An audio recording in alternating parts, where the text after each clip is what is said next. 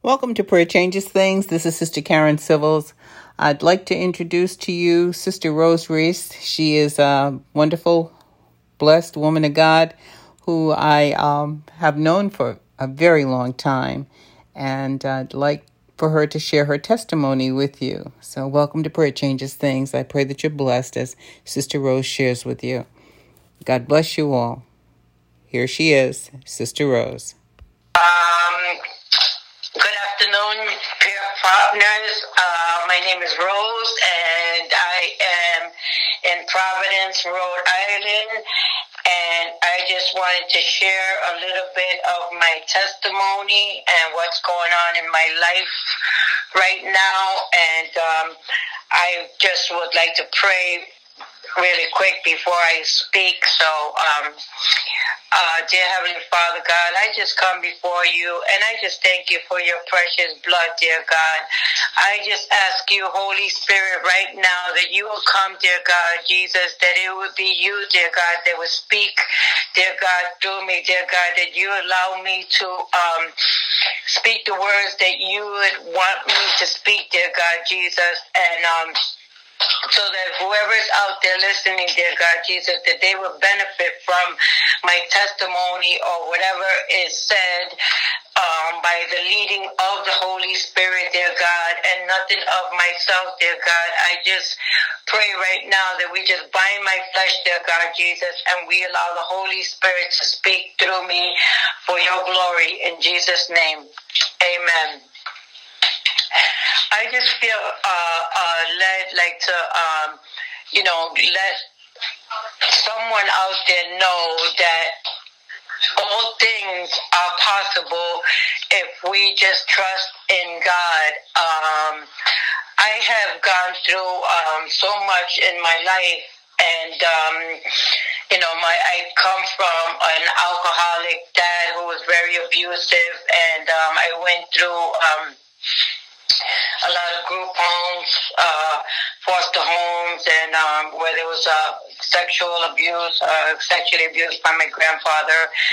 And I just started using drugs and alcohol at a very young age because, like I said, my dad was an alcoholic, and I just started drinking at a really early age because I just wanted to medicate the pain, and I ended up with someone who literally called himself Satan's son, and I would tell them that I was God's daughter, and they would beat me, and I had went to Puerto Rico with them, and I couldn't get back to New York. And this woman that owned a nightclub, several nightclubs in New York City, she had this nightclub that the mafia wanted because it was a gambling place, and it was front page or whatever. But he used to beat me, and she finally, like, seen, like, what he was doing, and because his parents tried to get me to New York, and every time he would catch me, and I would never make it to the airport.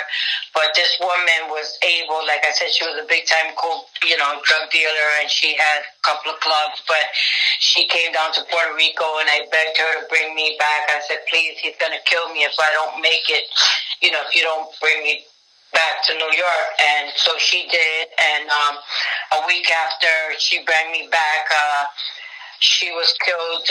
It was on the front page of, like, I believe New York Times or whatever, but it was in the front page. Her and four other people were killed because, like I said, they wanted her business, and but I was able to come back to New York, and like I said, he was very abusive, and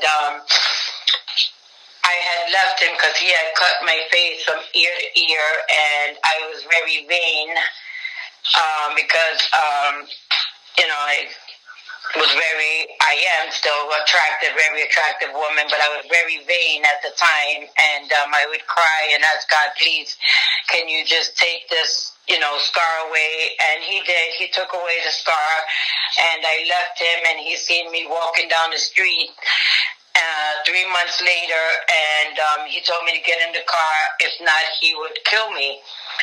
And so I decided to not get in the car because I knew that he would just shoot me right as soon as I got in the car.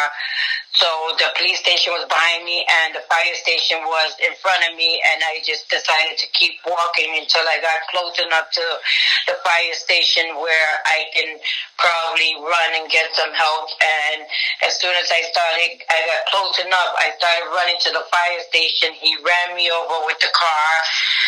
I fell to my knees, and I didn't see any angels, but I felt something pull me out from underneath the car. I stood to my feet, and he hit me again the second time, and I woke up in the hospital. I don't remember what happened the second time, but I just remember waking up in the hospital. He turned himself in at that point because he believed that I was dead. Now, Sister Rose, and, this is was your boyfriend? Yes, this was a boyfriend that I had, and he called himself Satan's son. Oh. And every time I said that I was God's daughter, he would beat me. Because, you know... Yes. So you ended up in the hospital. Yes, but I was released. This is the miracle. This is how God works. And like I said, I didn't see the angels, but I know that they were angels there that pulled me out from underneath that car, because I didn't see anything, but I felt something literally pull me out from underneath the car. I stood to my feet, and when he hit me the second time, I ended up in the hospital, and they kept me overnight only because I had 11 stitches in my head, but there was not one broken bone. I had third-degree, burns to one side of my body from the car dragging me, but I had no broken bones. And, yes, like I said, God has been so good to me. I'm gonna, speed this up because I don't want to take too much time, but this is just to let someone know, you know, the power of God on my life, and what he did for me, he can do for you. You know, so if you're struggling, just know that God's with you, and he'll never leave you, and he'll never forsake you. You know, I was doing drugs at that time and continued to do drugs. I overdosed several times. I literally died one time when I was with my husband, and we weren't legally married at that point, but we ended up getting married afterwards. The person that I died in his arms, and he started calling out to God because the guy from the first floor heard him that owned the house, came upstairs. They threw me in the shower. They shot me up with because I was shooting up cocaine, heroin. I was up for a couple of days just shooting cocaine and heroin, and this particular day. I just, my heart must have went out, and so many other times, but this time was, I think, one of the most serious times where, you know, I don't know if it was because he started calling out to God and asking him, please bring her back, because the guy went downstairs. He's like, look, she's dead. I have to call the cops. If not, I'm going to lose my house. This is my mom's house.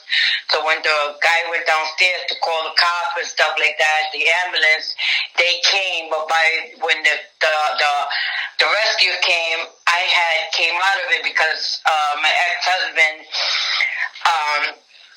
was just holding me, crying and calling out to God. He wasn't really a believer, but when I used to get high, I don't know why, but I used to get high at times, and I would go into the church. I had this thing so often of going into church after I got high. I don't know why, but because I knew God, I didn't have a relationship with him, but I knew of God. And so I took him to church a couple of times with me, so he knew. Was this in New York, Sister Rose? This was in Rhode Island. When I died, this was in Rhode Island. How did you get from New York to Rhode Island? Well, my sister moved down here to, and she brought my mom down here because I was living with my mom and stuff like that. Mm-hmm. And at that point, you know what I'm saying? And I was like a mama's girl, you know, I was like wherever mama was, you know what I'm saying? That's where I needed to be. So, you know, I was doing drugs and I was just like all over the place, you know, but after a while it was like I wanted to be where my mother was. So I came down here, matter of fact, with somebody. I had met this other guy that was a drug dealer, and but he was this was before the guy that I married. He brought me down here. We came down because he wanted to change his life. He didn't want to see me doing drugs anymore, and he was tired of, you know, dealing drugs and just wanted to change his life or whatever. But little did I know that he was sick. He was. I thought, you know, he caught a cold and then caught pneumonia, and I took him to the hospital. I didn't know, we weren't legally married, so they couldn't tell me what was wrong with him. Mm-hmm. You know, because he told me that he was in Vietnam and blah, blah, blah, whatever. And so they thought it was Agent Orange and blah, blah, blah. And they said, look, we can't tell you, you know, we can just give you an HIV test. And so they did. And at that point, it came back positive. And, you know, I was devastated because he was like, you know, he died after that, you know, shortly after that. And I had a .380 revolver at my house, and they thought that, I'll tell you, God has been so good to me. The cops came to the house because I got away from the cops. They were trying to take me to see the psychiatrist, but I got away from the cops, and I ran home, and then the cops, you know, came to the house or whatever, and I pulled out a gun, the .380 on the woman. Thank God it was a woman officer, and but my brother-in-law, he worked for Superior Court, so he was able. My friend that lived around the corner, she had a police scanner, and she's like, you know, because when I pulled the gun out at the police officer, she froze. So I ran around the corner, jumped in the bushes, and the kids are like, she ran that away, and so I was able to get away, got in the car, and you know, my friend took me to my sister's house because there was an APB out. She's like, look, I can't take you too far because there's an APB out for you. But, you know, she took me to my sister's. I called my brother-in-law. I was like, where are you? And I told him where I was. He's like, stay there. He took the gun, and I didn't even have to go down to the police station. I was just like, I mean, I could just go on and just tell you of stories where I could have got, you know, drug charges, gun charges, just all these things where God was just always there and always in my life. And then I found out years afterwards that I was actually infected way before, you know, because when I was diagnosed, it was in 1989. But then I found out that I was actually infected when I was 16 years old. Wow. So that was, 42 years ago. Wow. And I've never gotten sick, thank God, you know, nothing. I'm saying God's been with me. You know, hepatitis C, you name it, you know, cervical cancer, just on and on and on. And God's been with me. He's been there for me. He's just... Amen. You know, right now, like I said, I'm, you know, legally going blind, and it has nothing to do with my sickness or whatever. It has to do with something else that happened to me. And God knows I don't want to even get into that story because that's just crazy. Yeah. In itself. That's another wild story. It's like, whoa. Mm-hmm. But I just want to encourage anybody that's out there that's just struggling and going through some hard times. It's like, just have faith and know that, you know, whatever it is that you're going through, that God, if you just put your trust in God, that He's going to help you get through it, you know. And it's not easy, because it's not easy. You know, there's times where, you know, like I said, I have to clean. I have to get on my hands and my knees and feel the floor, to feel the dirt, and just, you know, it's not an easy thing, but only God can help you through whatever it is, the situation, whatever the situation may be. Only God can help you through that and can help you get to where He is calling you. And this is just a testimony to let you know that no matter what the enemy tries to do, he says the gates of hell will not prevail. Amen. When God has a plan and a purpose for a person's life, and as long as you're trusting in Him and you do not give up, He will get you through it. You know what I'm saying? Yes. He will walk through the fire the same way He walked through the fire. You know what I'm saying? He was in the midst of a fire. You know, He will be in the lion's den. He'll get you through this. So just trust in God and know, no matter what, that God is always with you. He'll never leave you, and He'll never forsake you, my brothers and sisters. Amen. In Jesus' name. Amen. Sister Rose, Amen. You're involved in ministry now, are you not, by way of studies and in fellowship with the believers? And is there anything special that you're doing now out in the community to encourage people? Well, right now, my ministry is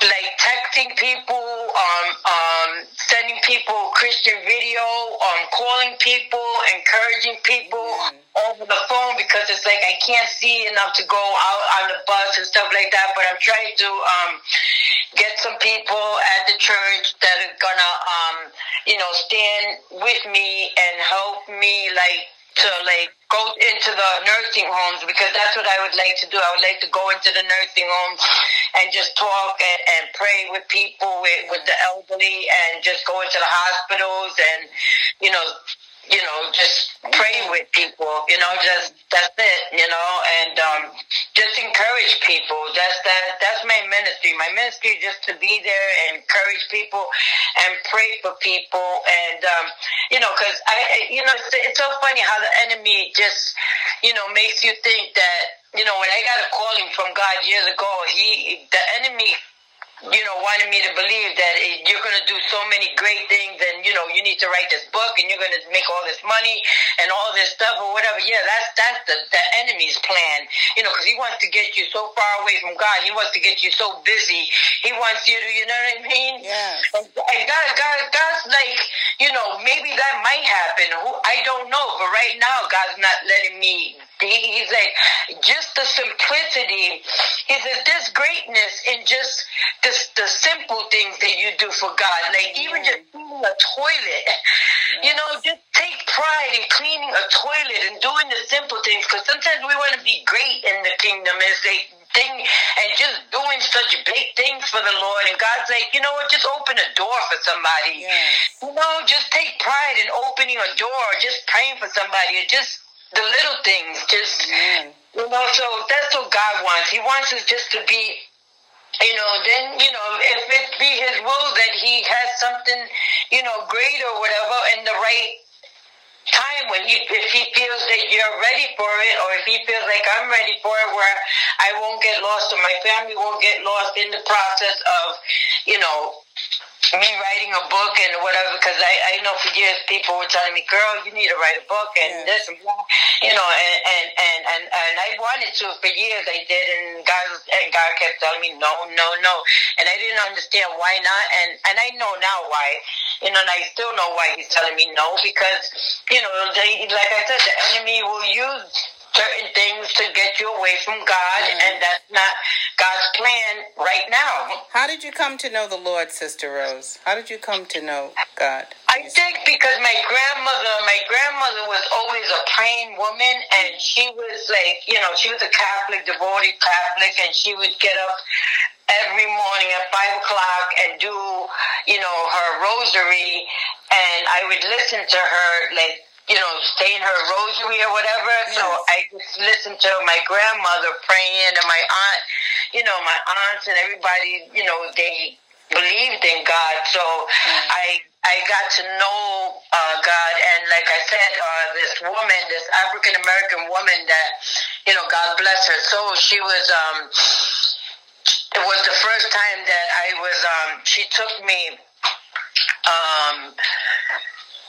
underneath her wing, you know what I'm saying? Like, she had, like, I don't know, maybe 10 girls or whatever, but I was at this camp, and she seen me, and I don't know what it was about me or whatever, but she had them bring me to where she was at, to her group home. Yes. And I'll tell you, that was the greatest thing that ever happened, because I never felt more loved or whatever when I was with her, because she made me feel special.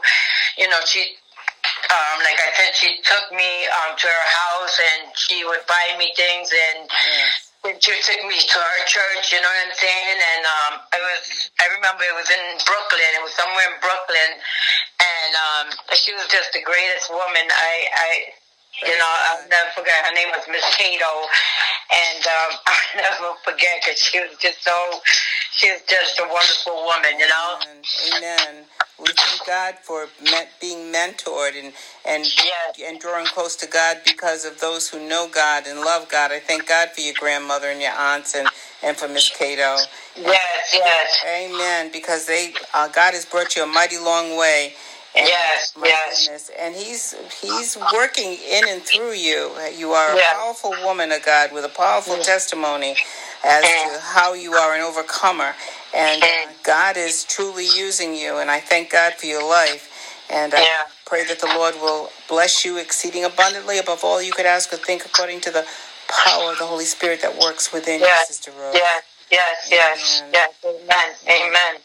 God is well, praise the Lord. That's Sister Rose. Amen. She's a dear, dear, dear woman of God and an anointed woman being led by the Holy Spirit. And she's one of my prayer partners. Praise God. She's a prayer warrior, a praying woman. And she's also a supporter of our mission in Sierra Leone. And she has a love for orphans. And I just thank God for her life. And I just want to pray into her life today, and I pray that you pray with me. Father, thank you for Sister Rose, Lord. Thank you for all that she's been through, Father, because you've been there with her, Father, every step of the way. And we know, Father God, that all things work together for the good, for those who love God and those who are called according to his purpose. And thank you for the purpose that you put in Rose, Lord. And may she continue, Father God, to be looked at as a woman who has been through the fire and she's been through the flood, Lord. And you, Father God, Lord, continue, hallelujah, to let your light shine in and through her with her testimonies, Father, and all that she does in the body of Christ, Lord, that you be glorified, you be high and lifted up. Bless her family, Father God, immediate family, extended family, and the body of Christ, Father God, Lord, that she works with, Lord, daily, Father, hallelujah. May you, Father God, hallelujah, continue to increase in her life as she decreases, Lord. She's a humble woman of God, Lord. So bless her exceeding abundantly above all she could ask or think, according to the power that works within her. And it is in your name, Lord, that we tell you we love you and we thank you for Sister Rose, Lord. May you continue to use her in a mighty and powerful way that many souls, Father God, hallelujah, will be saved, Lord, and set free, Lord, from the powers of darkness as she brings forth her testimony, Lord. And her life, Father God, hallelujah, in you be glorified. And it is in Jesus' name we pray. Amen. Well, prayer partners, that particular testimony took place in September the 16th, 2019. And I'm just finally, praise God, able to bless you with it and to share my Sister Rose. And I pray that she becomes your Sister Rose too. Amen. And to God be the glory for her life. May the Lord watch between me and thee while we're absent one from another. Until next time, remember, prayer partners, prayer warriors, prayer changes things. It's changing me, and I pray that it's changing you too. God bless you. I love you with the love of Christ. Bye for now.